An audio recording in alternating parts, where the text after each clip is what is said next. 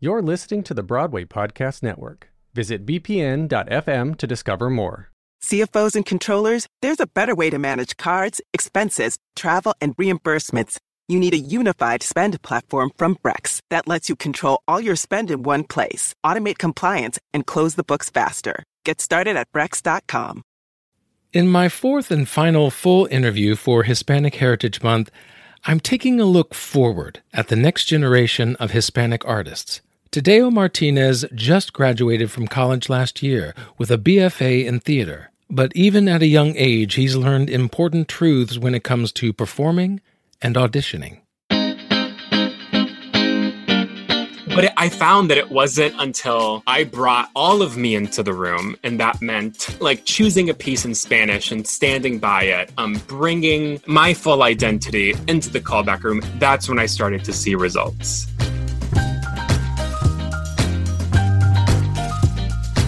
Welcome to Why I'll Never Make It, featuring conversations with fellow artists about the realities of life in the arts, all while challenging the notion of what it means to make it in this business. I'm your host, Patrick Oliver Jones, and if you'd like to support the work of this podcast, there's now a way to give monthly donations. And as my thank you, that monthly support will come with early access to interviews like these before they're ever released to the public. Just go to donate.winmipodcast.com to find out how you can support Why I'll Never Make It. When it comes to the guests on this podcast, most of them are fairly well established. This allows me to Google them, find pictures and stories about them, and get to know their body of work before I interview them. But for Tadeo Martinez, there wasn't much to go on. I found a couple of show reviews and his website. Now, this is no slide on Tadeo. I mean, I didn't have much either coming out of college. But what I did find certainly gave me enough cause to bring him on the podcast, especially when I read of his desire to bring more Latino and Hispanic representation to theater. So, in today's episode, you and I are going to get to know this extraordinarily talented young man. As I mentioned, he graduated college just a year ago. I went to Southern Methodist University in, in Dallas. But like many of us back in high school, Tadeo had several colleges in mind that he wanted to go to. Originally, I had like 12 to 15 on my list. And then I got into SMU in like October, like September, October. Of your senior year? Of my senior year. Like it happened really fast. So then I auditioned for like four others. Just in case. Yes, because I had the insane privilege of being accepted to college that early. Yeah, that is really early. Now, so was SMU still your top choice, or did you audition with those others thinking, if I get this, I'm going to go here instead? It was a little of both. I kind of just wanted the option to go farther away from home. Okay. Because how far away is Monterrey to Dallas? It's like 15 hours driving, 10 to 15 hours driving, like an hour flight. So it's pretty close. Um, and of course, like dreaming of of doing theater in New York, I wanted to go up there and I, I wanted to go to New York or Pennsylvania or Boston. Now, I don't know about you, but when it comes to traveling, one of the first things I associate with a particular state or city is its food. Like the places Tadeo just mentioned, they each have their own distinctive cuisine. And so today, when I got to talking about different restaurants and food choices, he mentioned a favorite taco place near the college campus. But our talk of food led us down an interesting path. That's good. Yeah. And I mean, like an authentic taco, it's like a quesadilla is authentic. It's pretty authentic. Oh, I love a quesadilla. Yeah. Quesadilla, you can throw some meat on there, make it a gringa. That's what we call them. Oh, oh, if you add meat to a quesadilla, it's a gringa? It's a gringa. I don't okay. know why, but what, what, does gringa mean? Is that like a? F- it's like what we call Americans. Well, right, right. So I was thinking, so like yeah. a foreign female. I mean, gringa is not all foreigns though. It, that it's particularly to America. Okay, right. And I'm a gringo for sure. Yes. Yes, but during the war or something, the war in Texas, this may be hundred percent a lie. Making up history. Here we go. I would love to have that show, Making Up History with Theo. Um, but someone told me that it would it had it originated during the the war in Texas because they'd see the armies coming and they'd go green go no, no. I want it that's to be true so- though, no, Patrick. No, that that's like I don't know if it's true, but I love no, it. No, no, no. Like it's it's so comical that it might be true, but it's also so ridiculous that I uh, I find it hard to believe. Because it's the best. In the last three episodes for Hispanic Heritage Month, I've highlighted some interesting and relevant pieces of history. But Tadeo gave me the idea to research the actual origin of gringo. Now, first off, his story about U.S. soldiers in the Mexican American War being told gringo home is not correct. But it is not the only somewhat comical origin story for the word gringo. In 1883, the Los Angeles Times and the Arizona Weekly Citizen both published an article explaining where this word came from. They said a lot of sailors belonging to an English man of war at Mazatlan went ashore and got rip roaring drunk. While parading the streets, one of them was singing Green Grow the Rushes. The Mexicans only caught the first two words and called them gringos, and it's stuck ever since. However, a century before that Mexican American War, the word gringo had already been circulating in Spanish language dictionaries. In the 1787 El Diccionario Castellano, it says, Foreigners in Malaga are called gringos, who have particular kinds of accents that deprive them from easy and natural Castilian speech. And in Madrid, the name is given especially to the Irish for the same reason. Now, Irish soldiers had been joining the Spanish army from the 16th through the 18th century, so Spaniards would have been familiar with their quote unquote gibberish. And that's because, you see, gringo is actually just a variation of the Spanish word for Greek, which is griego. The use of Greek as the stand in for unintelligible foreigner talk is somewhat familiar to English speakers as well, as in the expression, it's all Greek to me.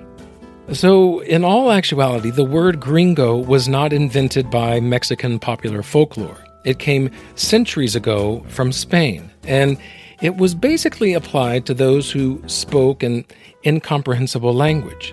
So, when the United States invaded Mexico in the mid 19th century, the word sprang from popular memory, and the invaders who spoke a strange language were once again called gringos. But I can't really fault Tadeo for the funny story he heard. We've all grown up with our parents and family telling us made up or inaccurate stories from history. I mean, when you think about it, that's what us actors do, right? We improv, play make believe, and pretend for a living. I grew up playing pretend, like that's uh, that's just what I did. Um, so then when I started getting to getting into theater at school and kind of was starting to think about doing it professionally, drew, acting as a career, um, my parents were like a little surprised but not shocked because Because did they have their own idea of what you should be doing or Oh, what career yes. you should be? Oh yes, yes, yes, yes. Um, it's not that it's becoming more common, but it's not that common to to say, "Hey, I want to be an actor." Um, in Monterrey, Mexico, to your parents, we have a lot of actors and and singers and artists here. Just not everyone does it fully, fully professionally. Hmm. Um, but it's it's growing, which is really, really exciting because there's a there's a lot of talent here. In fact, though it wasn't on purpose at all, Monterrey has been somewhat of a focus here on the podcast for Hispanic Heritage Month. Jaime Lozano and Bianca Marroquin are both from there, and several weeks ago, Monterrey native Roberto Araujo was also on the podcast.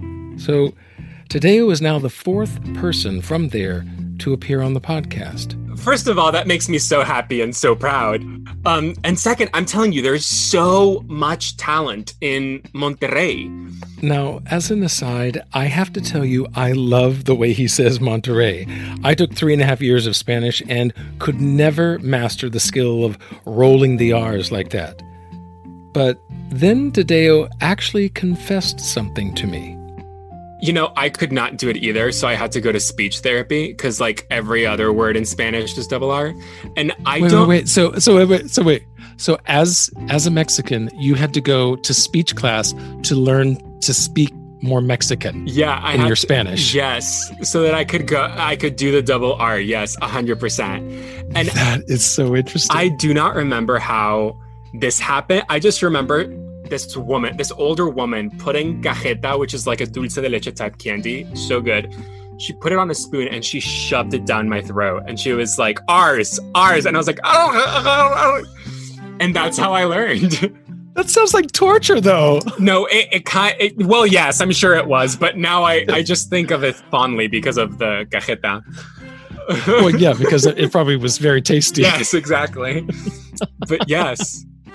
But even though he had lessons in learning and perfecting the rolling of his R's, Tadeo didn't have as much experience or practice being on stage.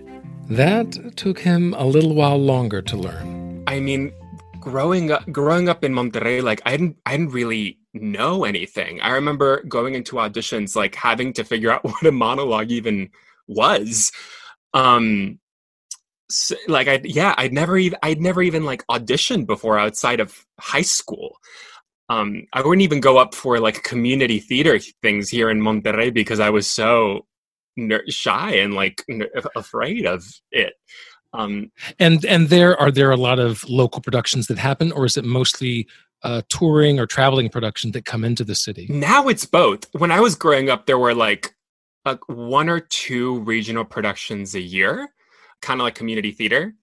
Um, now they've like built this theater, and and now like touring shows come through, and the the arts culture in, in Monterrey it's growing but it used to be that n- not at all so then with th- that limited exposure to it what made you think oh well then i i want to pursue that even though i don't really see it around me well i was m- my mom was a dancer so i was around kind of like art growing up my mom danced for 14 years gorgeous gorgeous dancer and what about your father well first of all my dad is like 10 years older than my mom um he had a previous marriage like he had a life. He had a life. He's 10 years older. They met in a bar.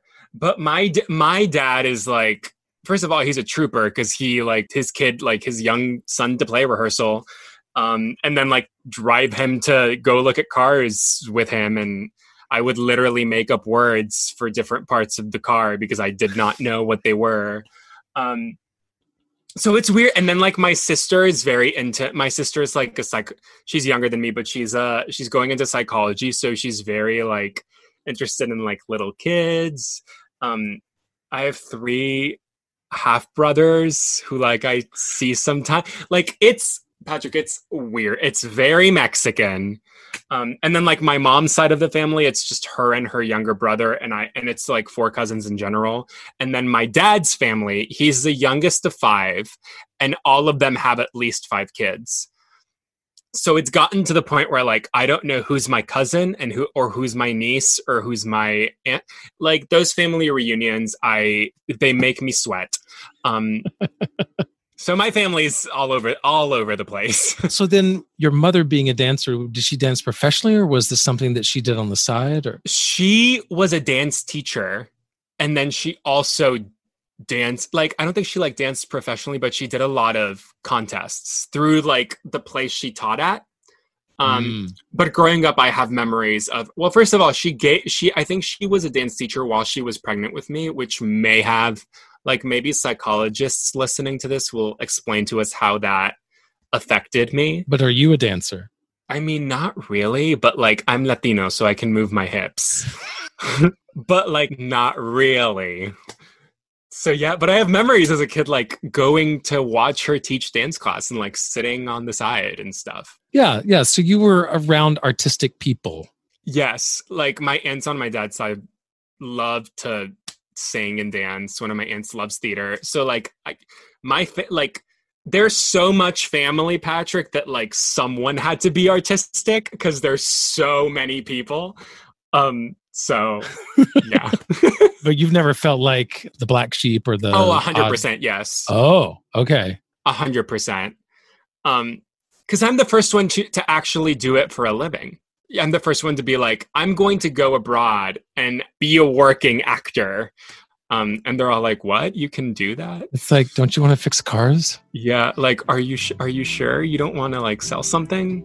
I certainly know for myself. I tried those nine to five jobs. When I was living in Orlando, Florida, in fact, I even sold cars for a couple of months. But whether it was sales or retail or office jobs, none of them really seemed to fit. I think most actors from a young age have that creative spark and energy that isn't easily contained. And usually we can point it all back to a particular show or a moment when we caught the acting bug. This is weird, but I was obsessed with That's So Raven on Disney Channel. I was just obsessed with Raven-Symoné. Um, and when I learned that I could do something like that or do a version of that in theater, because um, my version of doing that was high school productions and stuff. Um, mm-hmm. I was all for it. I was like, yes, I want to be like Raven. Um, so that's that's so Tadeo. That's so Tadeo. Yeah. So that's literally how it started. Um, and then I found theater, and then I just started researching musical theater Broadway shows, and then later on, you know, started to read a couple of more plays, and I just became fully, fully, fully obsessed with it. Um, I was not that popular as a kid, so it was. I also had a lot of time to obsess over that, it. Yes. yes.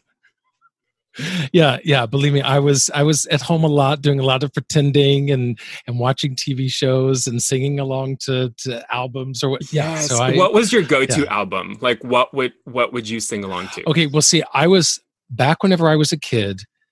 I think it had come out years before I was born, but but it was something that my mother had, and so when I was like seven, eight, nine, ten, I was listening to an actual LP record of The Hobbit. There was an animated feature that had been done, and they had basically put the whole movie onto the LP. So it was all the dialogue, all the different songs and music that would come in and out. And I would listen to it obsessively. I would imitate the voices, I would sing oh along with God. the songs, everything. That is incredible. That was one thing that I absolutely loved. So for you, like, what did you listen to? For me, it was Wicked like a hundred percent. But I not because I necessarily seen it. I had a cousin. I had a cousin who'd seen it. Um, and she was like, "There's this show. It's about the Wicked Witch of the West." La, la, la. So I found the album, and I would just li- I would just listen to it, and I became. I would make my friends watch YouTube videos of Idina Menzel singing Defying Gravity, Kristin Chenoweth. Like they I I'm shocked they're still my friends to this day because they just don't care. They were not interested. but they would sit through the entire thing. That is a good friend. It's, Especially if they're not in the arts at all. A hundred percent yeah. the fact that they know defying gravity is I, am very proud of because it's I, I, it's my doing well uh, well yeah i think wicked was the hamilton of its time it was kind of everyone knew what wicked yeah. was even if they didn't know broadway or theater per se you know and hamilton is kind of that way too many people know the album or the music yeah, they've never true. seen the show that's very yeah. true and so was it when did you finally get to see wicked Oh my God. I, I saw it when I was, I think, in the sixth grade. Um, and that's also a big moment where I was like, I if I can do anything like that, I want to do it. Um, it was a it was big. It was a big moment for Tadeo. Um, so yeah, so I decided to to pursue it professionally and right about the same time um, a professor from SMU, Bernard Cummings, who I owe many, many, many things to, um, came to visit my high school because he was visiting a, a, friend who taught there. Um, and we were doing like a production of Pippin. And he saw me in rehearsal and invited me to audition for the program. And, and it, so everything kind of just like unraveled um, in, a, in a way that I didn't a intend to or b expect it to so then this pretending this listening to wicked all laid down the groundwork for this professor from SMU to finally see you. So, what was that audition process like? Because I assume you hadn't done a lot of auditioning up to that point. I hadn't. No, but it actually it was on the spot, Patrick. So, like after rehearsal, he was like, "Do you want to audition?" And I was like, "Uh, yes, sure. Um, and then the day that we were set to do it, I remember it to this day. The sky fell in Monterrey. Like it has never rained that hard in Monterrey. So I, I called my drama teacher and I was like, "Hey, ap- please apologize to this man profusely because I am I'm just I cannot leave my house." And he was like, "It's fine." So we, we we rescheduled for another day. I went in with a monologue I found online. I typed in monologues on the Google. I found one. It had a lot of words. It had a and, lot of words. And you memorized them? I did. And I went in and I I did I did the best that I could. Um, and he was very kind. And then he was like, Do you have anything else? And I didn't. So I was like, I can I can give you my longest line from Pippin. And I can make it very dramatic. And he was like, okay. And then he was like, Do you have a song? Can you can you sing a song? And I was like, I can sing a song from Pippin. Um and I did. And then two weeks later, he emailed me shockingly and was like, Hey, we'd love to offer you a spot. That must have been surprising because you're like, was, What? Yes. Like, what did I do to earn this? I had, I legitimately could not believe it. I was like, I don't, they, like, are they, do they need divert? Like, I, my, my mind went to like, do they need diversity points? Like, right. Why? I get it. Yeah. Um, and so when you got to SMU, did it make more sense? Did you feel like, oh, okay, this was the right place, or or did you feel behind in any way? I fe- I totally felt behind, um, but everyone there was at, at, when I got there. Everyone there was really kind and and patient, and it was also like because I grew up in Monterrey, like really close to the border. I kind of grew up between both cultures. Like I I grew up right. being Mexican, but like a lot of the people that were around me are either dual citizens or Americans or Canadians. Um, so I kind of I kind of didn't expect expect it to feel different. I only expected it to feel different in terms of oh everyone's been doing theater their entire lives except for me. Um, but when I got there, that what also was not the case at all. So there are other newbies there. Yes, there were other newbies. It wasn't like culture shock, it was more like culture burn.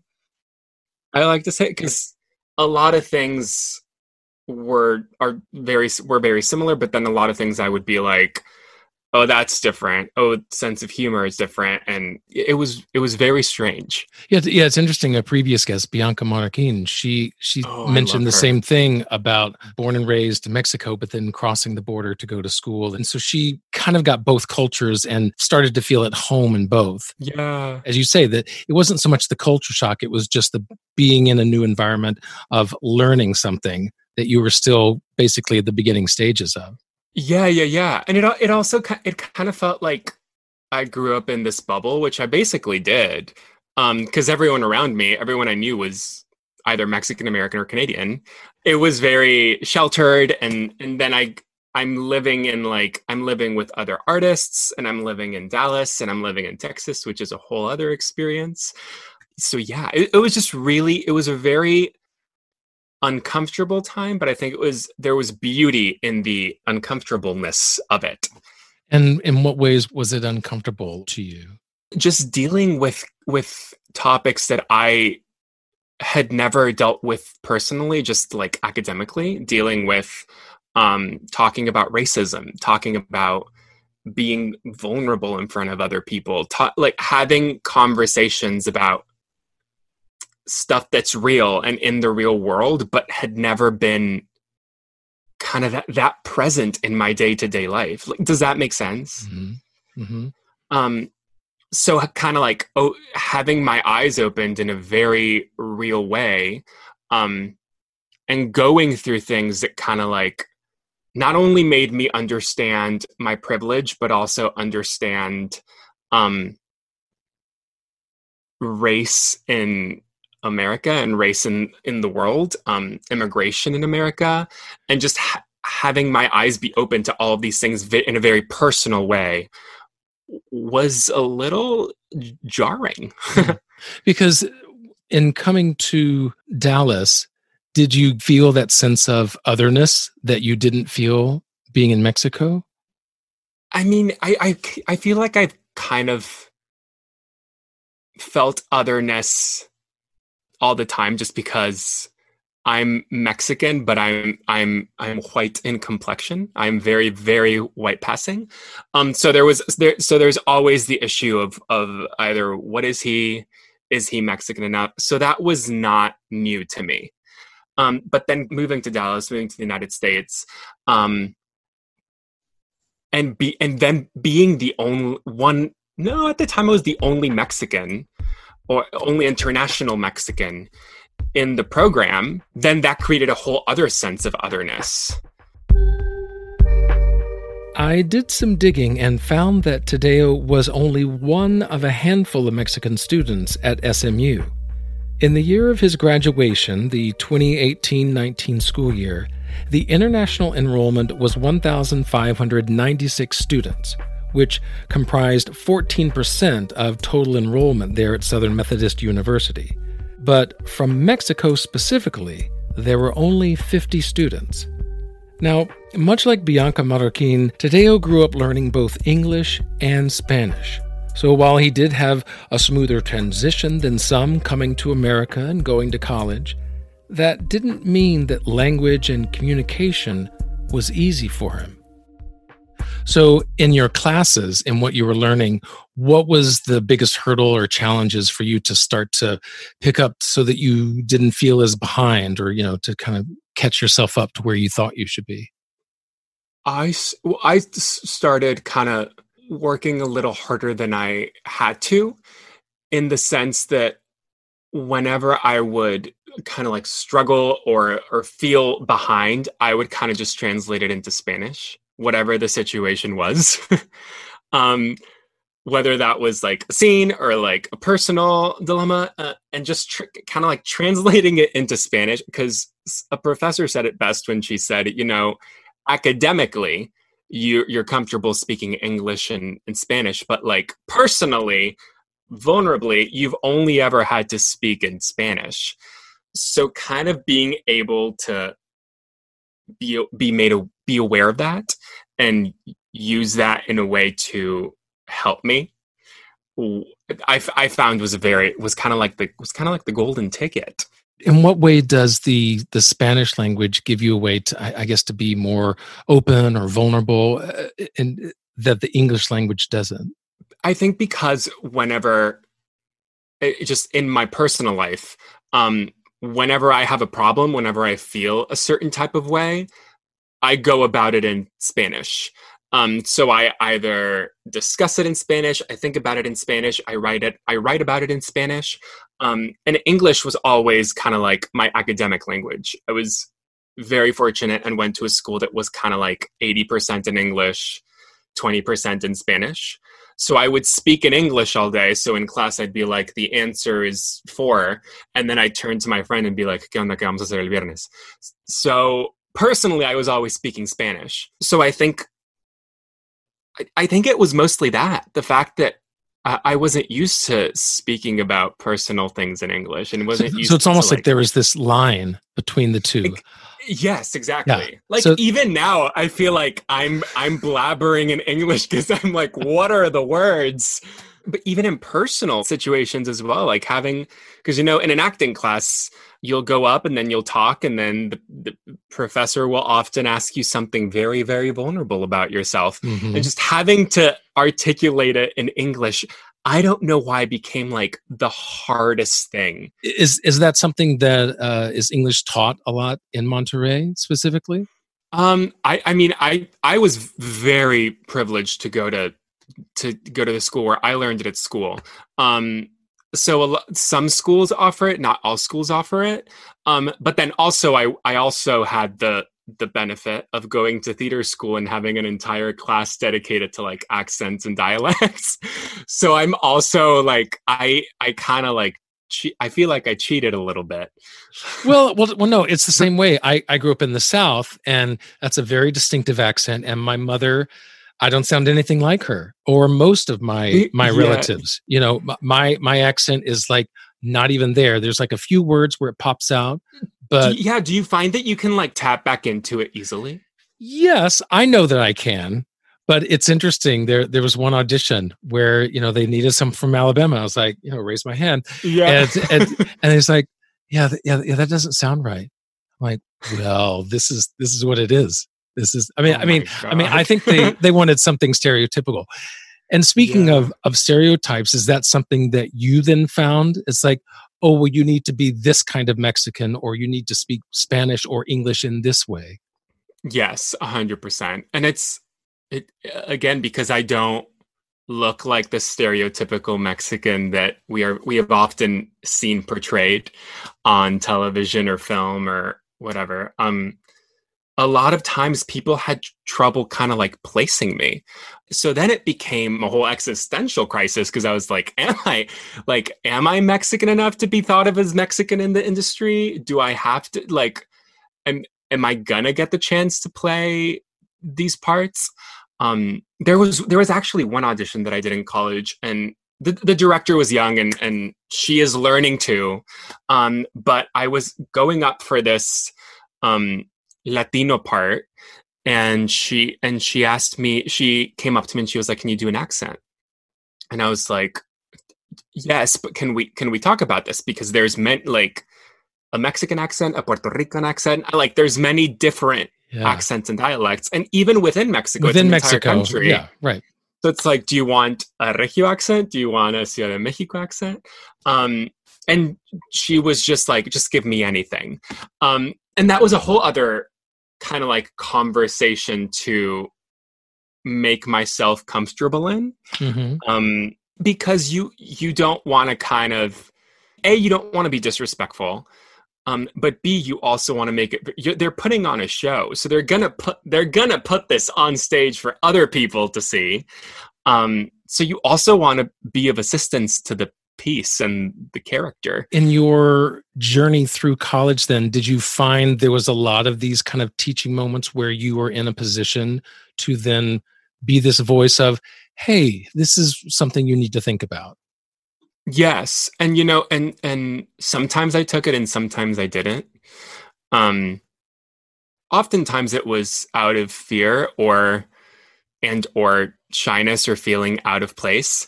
Um, it goes back to kind of like understanding the stories that are that we should tell or that we should kind of like like let someone else tell.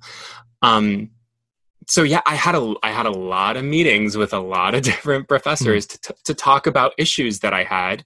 Um, and i found out that a, a lot of it was also easier to talk about than actually do because we're also working for a system. Um, and you know when professors or when a company is casting a show they also have different things they need to consider whether or not it's a company whether or not um, someone like in in a student situation whether or not someone needs to be cast first. Like you have this certain amount of seniors. And um so kind of like understanding that as well was really big for me understanding that it's it's way easier said than done but also having the conversations at least allowed the door to open up a little bit more Mhm. um and invite a little bit of change in which is all we can hope for Yeah, I've I've always found that that's one interesting thing when it comes to colleges, and that that kind of hierarchy of well, these are seniors, so we need to. They've been in the program four years. We need to give Yeah. them some priority. You're a freshman, so you just need to be in the ensemble or whatever. And so there is that, and and certainly it depends on the size of the school, but it's one of those things where. I, I I understand why colleges are doing it, but I also disagree with the fact that if you really, really want to prepare someone for this job, for this business, you can't be giving a role to a senior just because they're a senior. You need to be giving it to if look, if that 18 year old knocks the pants off the 20 year old who's coming in, you know, then they need to get it. It doesn't matter that the junior has been there for three years. I mean, I agree with that too, and it, it, it goes back to whatever the university policy is.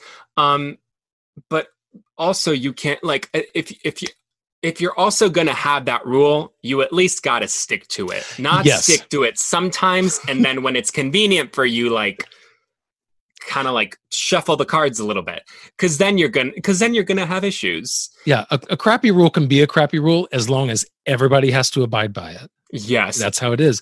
But once Yeah. crappy rules are subjective, then that's no good for anyone. it's it beca- it becomes a little hard. Did you find yourself because you've mentioned as far as being lighter skinned, but yet being fully Mexican, of course? Did you feel like, oh, that just opens me up to more roles, or did that complicate any of the roles you would go out for? I think it complicated it a little bit because um, I didn't even feel pigeonholed. I just felt like I felt like they didn't know what box to put me in. Um, until we un, until but I here's the thing. I I also cannot complain because I was always I always had the privilege um of being of being cast. I was I always had w- quote unquote work in college so I was always kind of like taken care of. I I always felt supported. Um, but when it came to like taking that next step, going from the crappy role onto the okay, I think I'm ready for like a little more dialogue now. That's when things became a little bit tricky because I'd see my friends who were getting cast with me kind of like take the next step and get and getting better and better roles, and I would still kind of like stay in the back. Hmm. Um, and I was like, I just don't like. I'm I'm trying really hard. I don't I don't know what's. And th- again, that's just also the business. Like you you try really hard, and it just does not always go your way. Well, yeah. But in your case, did that feel like, oh, maybe I'm not as as good as I need to be? Maybe I need to train more, uh, work harder, or did it feel like, oh, I'm just in this kind of racial uh, ambiguity that they don't know what to do with? It was a little bit of both, but I put I I kind of like put the blame on myself because I, I also didn't want to be the guy who is like, "Meh, I am not cast, and it is because of this. I want I kind of wanted to take responsibility for it. Um, so for me, that meant like I think I just need to work. I think I just need to suck less. I just I need to be better. But it, I found that it wasn't until I brought all of me into the room, and that meant um, like choosing a piece in Spanish and standing by it, um, bringing my full identity into the callback room. That's when I started to see results. And for you, what did that mean to bring your full self in? What was the the noticeable change from before and after that? I felt like I was trying to put on this persona of what I would either see my classmates do or see my professors do because that's also that was also part of the beauty of college. I would like have a lesson from a pro- from a professor and then like be able to go and see him or her uh, in a production like in the Dallas community um and seeing them like practice what they preach that was also a really big gift. But then like trying to copy that or trying to or like s- seeing one of my classmates be praised and saying like that's good acting. I, I need to do that. Exactly like that. Mm-hmm. um and figuring out that i don't need to do that and i can just be myself um because that's where the best work lies um for each and every actor. Um and when i mean bring all of me into the room i mean like for example when a director says celebrate instead of going yippee ki i i go que, que buen pedo. So like actually celebrating how i would celebrate um and that's and that's when i started not only growing the most as an actor but ha- like actually loving the work as much as i thought i would Mm. if that makes sense. Yeah, yeah, because it sounds like you were able to to be fully present for it rather than having to hide behind something and like here's here's the facade, here's the mask, here here's here's here's what I'm going to show you and that mask is only a portion of it, a portion of yes you. yes yes and so the rest of you was hidden back yeah i th- i think that i mean i know that for myself that's something excuse me that i've had to battle because i so often walk into the audition room and i want to give them what they want rather than Yeah. give them what i have you know Yes, yes, yes, yes. And also I think giving yourself permission to to do that is is so hard. Um because of course you of course you want to get the job. Everyone wants to get the job. Um but it, so so it's really I think it's really hard to believe that the the character is already inside of you. Hmm. You kind of always feel like you have to put hmm. something on when that is I find that that's not really often the case. And even like pro, like going into professional work, um, I found myself having to wait until someone else gave me permission in order to bring all of me into the room. Mm. Um, so it's a it's it's a lesson I'm still learning to this day. You you will continue to learn. Just letting you know. just letting you know. While Tadeo may have still been learning to bring his full self into auditions and on stage, he was having a much easier time devoting himself to the betterment of his college experience. And one clear example of this is when he was given the Avella Win Hay Award, which is based on scholarship, character, and contribution to the SMU community. Yeah, it's a whole thing, but a bunch of my friends at Southern Methodist University, um, we we went in at an interesting time because we went in freshman year, sophomore year was the election.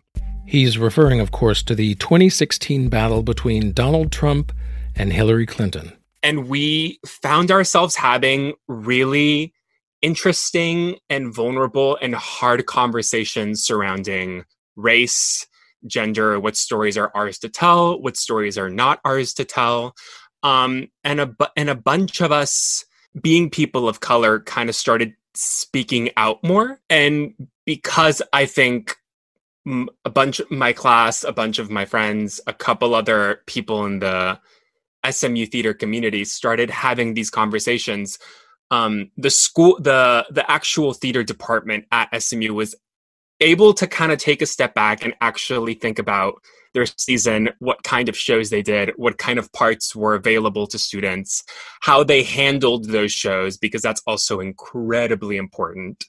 Um, and yeah so so that so that was more because the the avella hay or i don't really avella win hay. That one um was was for kind of helping do that and fighting for the latinx and hispanic community at the smu theater program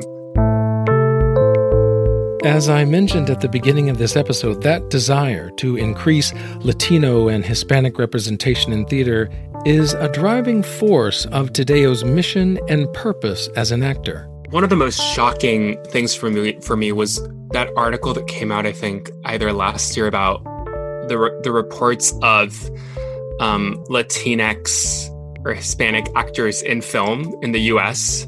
and it listed how many characters in these movies had been Latinx, had speaking parts, and it had like shocking th- like in in all of the movies only two movies had um a female latina over 50 um, and in both movies, that female Latina was Jennifer Lopez. The study he's referring to was conducted by the University of Southern California in Annenberg in coordination with the National Association of Latino Independent Producers and Wise Entertainment.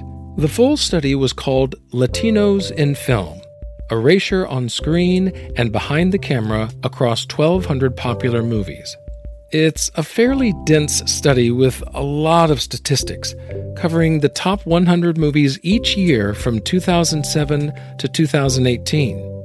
But one of the stats that stuck out to me is that the Latino community comprises 23% of the movie tickets sold, yet only 3% of these movies featured a Latino lead or co lead.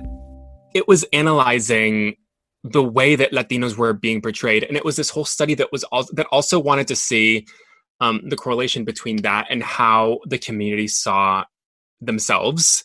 Mm. Um, and, and so how it's been proven that if a community sees itself represented as um, rapists and drug lords and gardeners and, and all those stereotypes that they're that's that's what they think of themselves as and it's I, I find that it's been slow it's been slowly progressing in the us because i was in mexico. So then being an american being like oh my god all of these projects and and no one is giving no one's giving a voice no one's giving time to latinx actors is heartbreaking and and it, it's a it's a, it's kind of like a line because you because you want to challenge and then you also want to celebrate.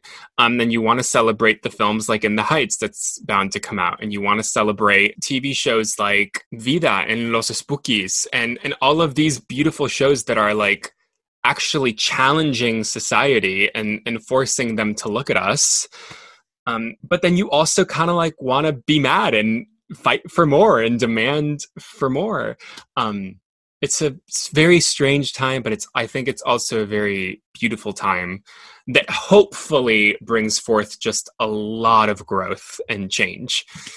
And for you personally, obviously, the, you know, you, you ask 10 different people, you'll get 10 different answers. But for you, what does that representation mean? Does it mean that Latinx and Hispanic people are presented as themselves and you're telling those particular stories and those are coming to the forefront?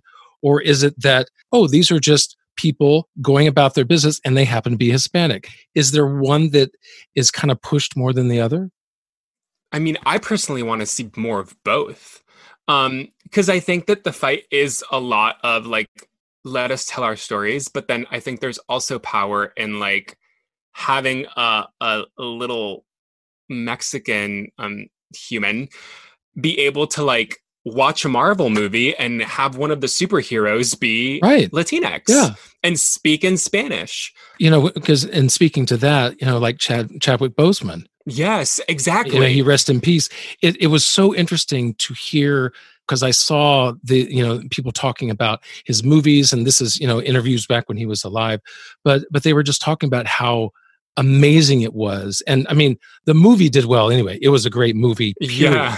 yeah but yeah, it yeah. also gave such representation of a black person being a superhero, someone to look up to. Yeah. And it, and and then he's like one of many superheroes. Exactly. And this is something that and I and I'll just speak for white people of my own experience, but I think we don't often think of seeing yourself on stage or on screen and it and it reflecting or, or it being something that means something to you. Because it's like oh well yeah I, I would love to audition for that or oh yeah i could play that role. But for someone where they don't see themselves on stage or on screen to finally see that that face or that voice it's like oh oh i i can do that. I can be that. Exactly. A hundred exactly. And i also like i want to i want to celebrate and honor Chadwick Boseman, but also that it was just one superhero. Like, how many Marvel superheroes have there been? How many of them have been black too? So, like, the, I think. So I, I yes. So so my my frustration is for Latinx work, and it's also for Black work because we need more of both of them, and more Asian work, and more um, Middle Eastern work. And I think I think we just need more diversity all around so that um, those communities, specifically in America, but also the world, because a lot of us get like even in Mexico, we see a lot of American film. Um, that's kind of what we get. We have gorgeous, incredible Mexican cinema, but we also get a, all the American um, movies and all the U.S. movies that premiere over there. Um, so just seeing more of ourselves in that is, is huge because um, those movies get like translated into many many different languages and and many people see them. Um so there's there's a lot of power in that. Does it give you yourself hope that you can do the types of roles you want to do or do you think that they still have yet to be written for you?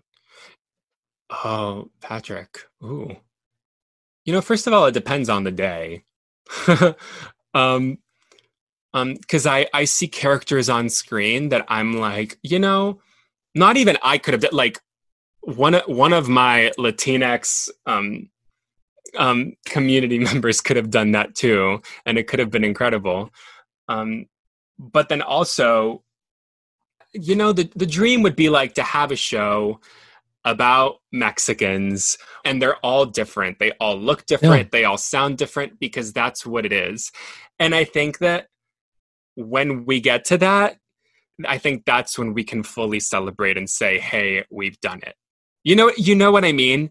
Um, because mm-hmm. I think that it's all like right right now. It feels like it's all kind of like baby steps, um, and we're kind of like trying to get there, but it still feels like baby steps. Because is race itself, skin color, an issue within Mexico? Oh yes, uh, yes, a hundred percent.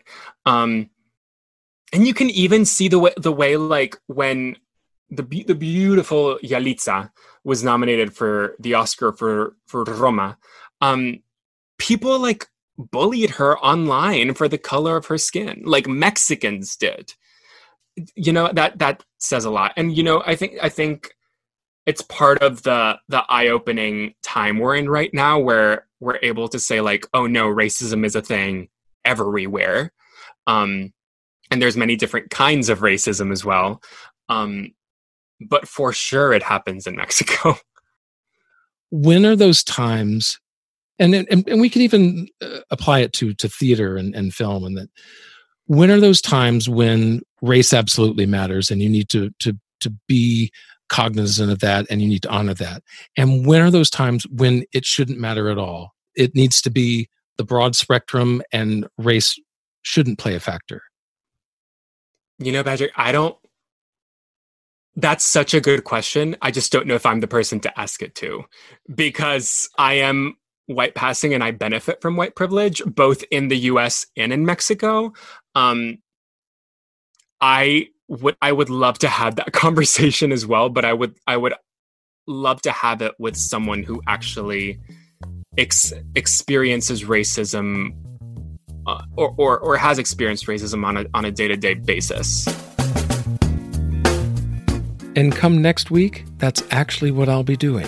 Over the course of two episodes, I'm bringing back former guests of the podcast, Hispanic actors and singers and writers who share their own stories and experiences in this industry the good, the bad, and the ugly. The first episode will feature those who felt most comfortable telling their stories in English and will address issues like the one Tadeo brought up about being Hispanic but passing for white. The second episode will feature Hispanic artists telling their own stories in Spanish. Now in both episodes there will be no back and forth, no Q&A. It'll be just them sharing from the heart. So please join me for that two-part series with former WINMI guests. As we finish up today's episode, I wanted to go back to that idea of honoring your heritage, embracing where you came from. I read a story of one well known actor this summer who came to terms with his own heritage. Now, the name James David Rodriguez may not ring a bell to you, but if I said James Roday, then you'd recognize him as one of the co stars in the hit TV show Psych. His name change came early in his career based upon two auditions. The first was for the lead role in a major film. He had a great audition, but the casting director told him that he didn't think he could call him back because his last name was Rodriguez. Instead, the casting director brought him back for the small part of a gangster. But after reading for that role, he was told he didn't look Latino enough. That movie was Primal Fear, and that lead role was eventually filled by Edward Norton, and it is essentially what launched his career. That second audition for James was for a role in a TV pilot produced by DreamWorks. The casting directors and producers were concerned because the role wasn't written for an Hispanic or Mexican. And they were also worried that the casting of a white guy with a Mexican name could be interpreted as their version of diverse casting, and that there would be a reaction to that. When I was uh, given the, my first professional opportunity. I was told, uh, you know, uh, you might want to give some real consideration to changing your name. Uh, you don't look like Rodriguez, and this role is not Latino. And then I built a career playing white guys with a with a made up white name. For 20 years, he went by the name James Roday, which is the combination of his last name, Rodriguez, and middle name, David. But in light of recent events, he felt he couldn't hide behind his made up white name anymore. Ahmaud Arbery, Breonna Taylor, George Floyd. Um, once again, uh, we as a society were forced to uh, stare at ourselves in the mirror. I'm going to be out there speaking on behalf of people of color, uh, I wanted, I didn't want to be disingenuous. I didn't want to be um, a facsimile of a person with a with a Mexican last name. And this goes back to that idea Tadeo mentioned of being fully yourself and bringing all of you into the audition room and into your performance. And that is a lesson we can all learn, regardless of our heritage. A big thank you again to Tadeo Martinez for being on the podcast today. And I greatly appreciate you joining us as well for this important conversation. As I mentioned, next week is the English and Spanish episodes with former Hispanic guests of the podcast. But stay tuned up next for the final five with Tadeo, where he'll also talk about one of his favorite performances in the hilarious farce Noises Off. Until then, I'm Patrick Oliver Jones reminding you that the reasons for not making it may be frustrating and arbitrary but the reasons to keep going are even more numerous and rewarding. Join me next time as we talk more about why I'll never make it.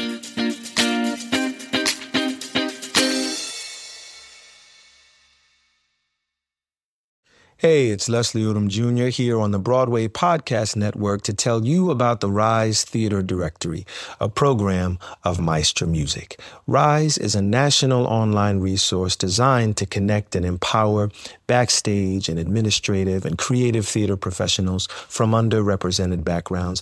If you work or aspire to work in the theater community, this can help you find your next project. And if you hire theater professionals, search the Rise Theater Directory to find your next team. Create your profile now and get more information by visiting risetheatre.org. That's theater with an R E R I S E T H E A T R E dot org because only together we rise.